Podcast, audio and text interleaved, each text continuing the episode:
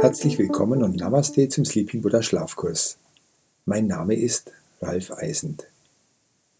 Die Schlaftherapie ist ein sanfter Weg zu tiefen Schlaf und beinhaltet mehrere Wirkelemente, welche die Meditationen erleichtern und verstärken. Naturgeräusche, die ich auf meiner Reise aufnehme, Musik, die beim Einschlafen einen positiven emotionalen Einfluss hat, sowie Delta- und Theta-Wellen, welche zur Beruhigung beitragen und dir helfen, nachhaltig schneller ein- und besser durchzuschlafen.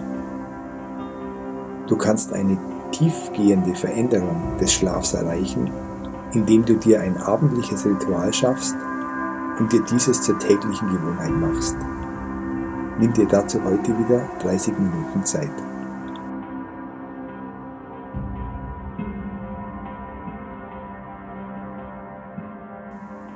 Ich bin jetzt im Kernland des historischen Buddha angekommen. Siddhartha wanderte von seiner Heimatstadt Kapilavatthu im heutigen Nepal nach Südosten. Er überquerte den Ganges und erreichte nach etwa 30 Tagen Fußmarsch Rajagaha, die von Bergen umschlossene Hauptstadt des Magda-Reiches. Hier begann er zu lernen und später über 45 Jahre lang zu lehren. Buddha war ständig auf Reisen und das zu Fuß. Und auch ich mache mich heute zu Fuß auf den Weg vom Royal Bhutan Monastery, um mir die Wirkungsstätten Buddhas anzusehen.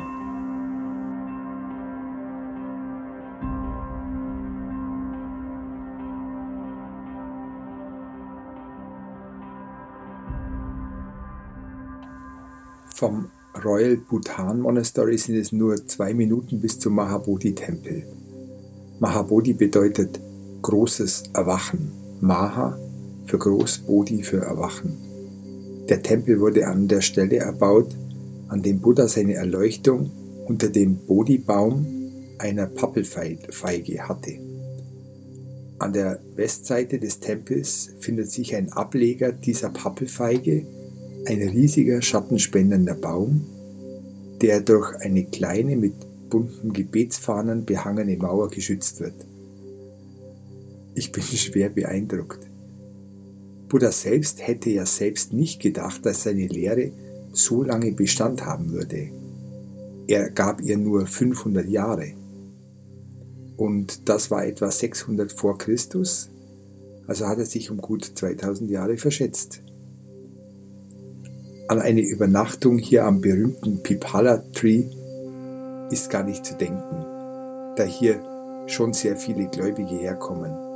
Deshalb habe ich mir als Ziel für den heutigen Tag gesetzt, einen schönen, großen und ruhig gelegenen Pipala-Baum zu suchen, unter dem ich heute Abend mein Lager aufschlagen kann. Ich gehe los Richtung Norden, vermutlich auf demselben Weg, den Buddha gegangen war, aber in die andere Richtung.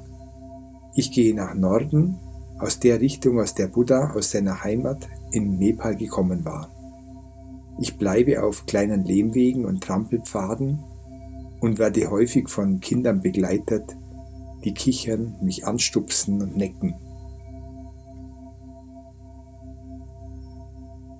Vor Belaganji, nach sieben Stunden Fuß Fußmarsch, finde ich einen felsigen Hügel, an dessen westlicher Flanke ein Pipala-Baum steht. Das ist mein Campingspot heute. Ich nehme den Rucksack ab, stelle ihn an den Baum. Ich habe eine tolle Aussicht über die hügelige Landschaft und bin mal gespannt, wie es sich unter dem Bodhibaum ausruht und schläft. Wenn man viel draußen unterwegs ist und im Freien übernachtet, wählt man seinen Platz ja nach praktischen Kriterien. Der Platz muss sauber sein, geschützt von der Sonne, Regen und Wind. Schön ist es, wenn man etwas Komfort hat und seine Kleider zum Trocknen aufhängen kann und von seinem Platz aus eine gute Übersicht hat. Man möchte ja auf keinen Fall im Gebüsch sitzen. All das bietet der Pipala-Baum. Er hat ausladende Äste mit dichtem Blätterwerk. Unter dem Baum wächst kein anderes Gebüsch, nur etwas Gras und Moos. Er hat einen breiten Stamm, hinter dem man sich vor Wind hervorragend schützen kann. Man kann leicht hochklettern, wie auf einem Kirschbaum. Es wundert mich nicht, dass Buddha den Pipala-Baum gewählt hat, um zu meditieren und zu ruhen. Das ist praktisch für jemanden, der viel draußen unterwegs ist. Buddha hat vermutlich für längere Zeit sein Quartier unter dem Baum aufgeschlagen und war so gut geschützt, um seinen mittleren Weg zu entdecken.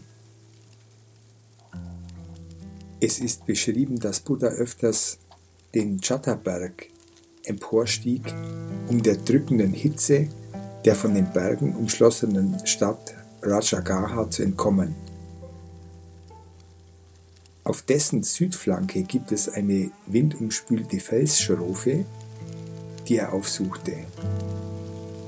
Buddha war in dieser Hinsicht sehr praktisch orientiert. Nachdem Buddha seinen Orden gegründet hatte, machte er sich sofort frei von den administrativen Tätigkeiten, die er als Ordensstifter hatte, und ermächtigte seine Anhänger, die Mönche, diesen zu führen. Er selbst ging weiter auf Missionswanderung. Ich glaube, daran könnten sich der ein oder andere Unternehmensgründer auch orientieren. Das gilt aber auch für Führungskräfte oder Eltern gibt mehr Verantwortung ab. Der Lohn ist Freiheit. Buddha hat es mit dem Nicht-Anhaften und das Loslassen sehr pragmatisch gemeint. Ich glaube, er war in seiner Lehre generell sehr pragmatisch. Er hat die Leitlinien seiner Philosophie klar dargelegt und dann die Verantwortung für den Orden übergeben und machte sich auf den Weg nach Uruvela, welches etwa 60 Kilometer nördlich von hier liegt. In Uruvela unterrichtete er seine ehemaligen Kameraden, eine Gruppe asketischer Mönche. Er hielt seine berühmte Lehrrede Alles brennt. Er führt aus, dass unsere Sinne, mit denen wir die Welt wahrnehmen, in Flammen stehen. Er spricht von Entzündungen unserer Sinne und Empfindungen. Den Begriff, den er verwendet, ist Manias, was man auch mit Psyche übersetzen kann. Er spricht also psychische Entzündungen an.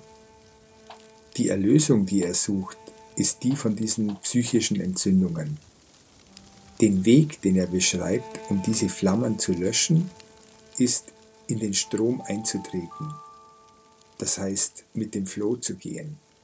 Wir sollten erkennen, dass wir nur ein kleiner Bestandteil des kosmischen Ganzen sind. Die Vermeidung von Entzündungen, die Buddha anspricht, sind dieselben Entzündungen, die wir kennen. Entzündungen aller Art im Körper und auch psychische Reizungen wie das Gefühl von Unruhe, Beklemmung, Ängstlichkeit bis hin zu Depressionen. Aus medizinischer Sicht sind freie Radikale für Entzündungen verantwortlich. Diese entstehen im menschlichen Körper und können nur abgebaut werden, wenn wir in der Natur sind. Freie Radikale sind hochreaktive, sehr aggressive chemische Sauerstoffmoleküle, und es kommt in einer Kettenreaktion zur stetigen Vermehrung der Radikale im Körper.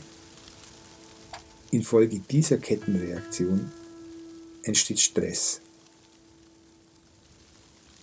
Durch die Verbindung mit der Natur werden die freien Radikale, die sich im Körper angesammelt haben, neutralisiert. So helfen beispielsweise auch Antioxidantien, die im frischen Gemüse zu finden sind, freie Radikale abzubauen. Gesundes Essen und der Aufenthalt in der Natur ist deshalb so wichtig für uns. Wir können unseren biologischen Rhythmus synchronisieren mit der Erde und damit mit dem gesamten Kosmos.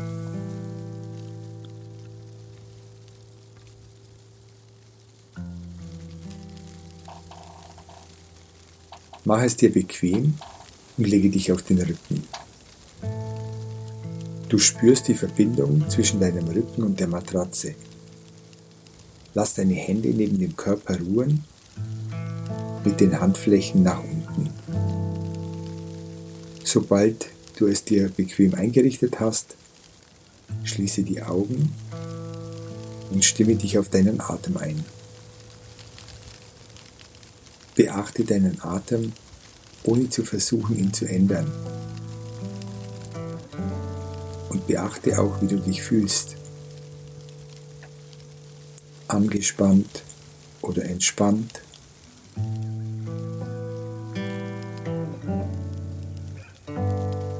Atme durch die Nase ein und dann durch den Mund aus. Atme weiterhin tief und vollständig durch die Nase ein und durch den Mund aus.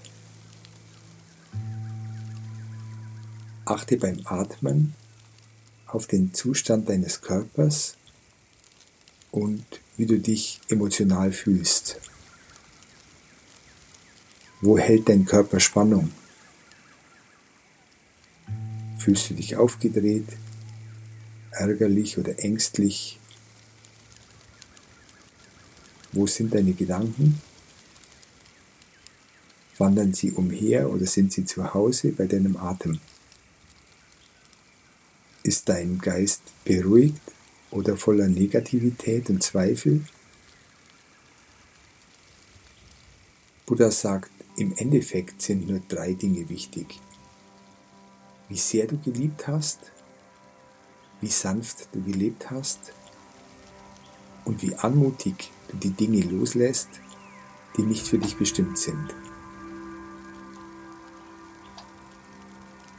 Lege beide Hände über dein Herz und atme weiter durch die Nase ein und durch den Mund aus.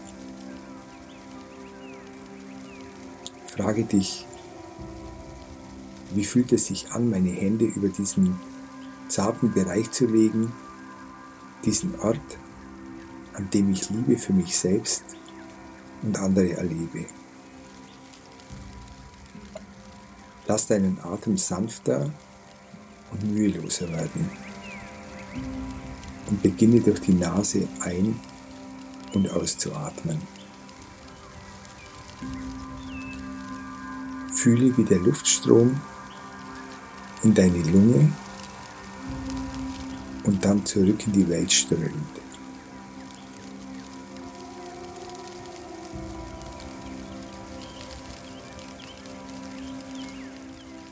Fokussiere dich jetzt auf das Ausatmen.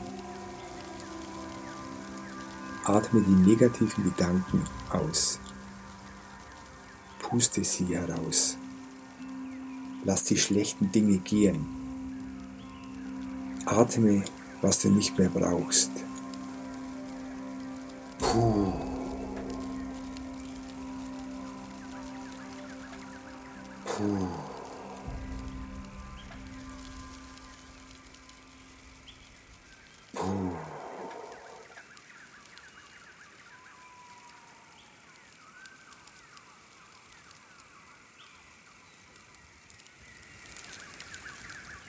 Atme ruhig weiter. Du kannst dein Wohlbefinden durch Selbstsuggestion noch verstärken, indem du einen einfach formulierten Leitsatz mehrere Male gedanklich wiederholst. Ich bin ganz entspannt.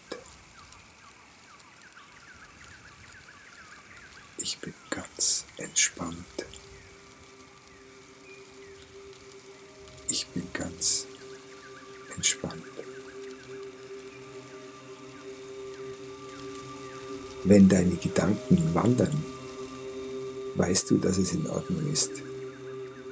Es liegt in der Natur des Geistes, umherzuwandern. Lenke einfach deine Aufmerksamkeit wieder auf den Atem. Beachte, wie deine Gedanken kommen und gehen, ob positiv oder negativ, und lass sie einfach vorbeiziehen wie Wolken am Himmel.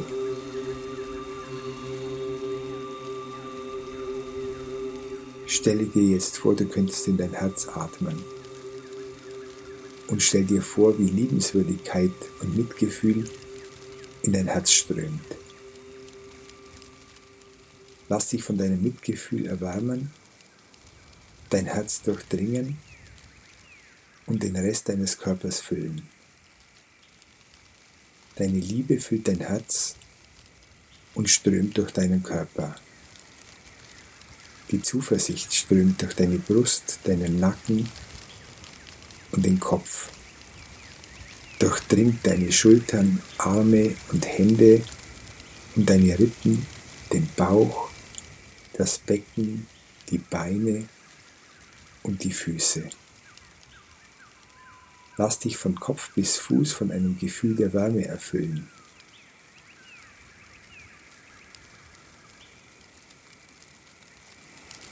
Atme noch einmal ein und wieder aus. Sei freundlich und nachsichtig mit dir selbst in der Meditation.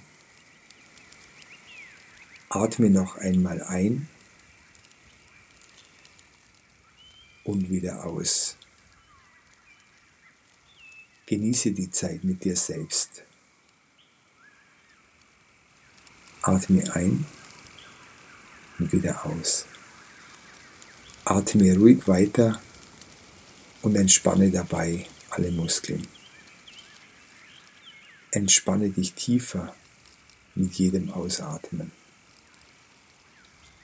Du hast heute viel geleistet. Du hast heute viel gesehen und gehört. Jetzt ist deine Zeit, um dich zu entspannen. Du hast heute viel nachgedacht, geredet und erledigt. Du hast dir jetzt Ruhe verdient. Du hast viel gearbeitet und bist weit gelaufen. Für heute hast du genug getan. Du kannst jetzt ruhig alle Muskeln entspannen und die Ruhe genießen.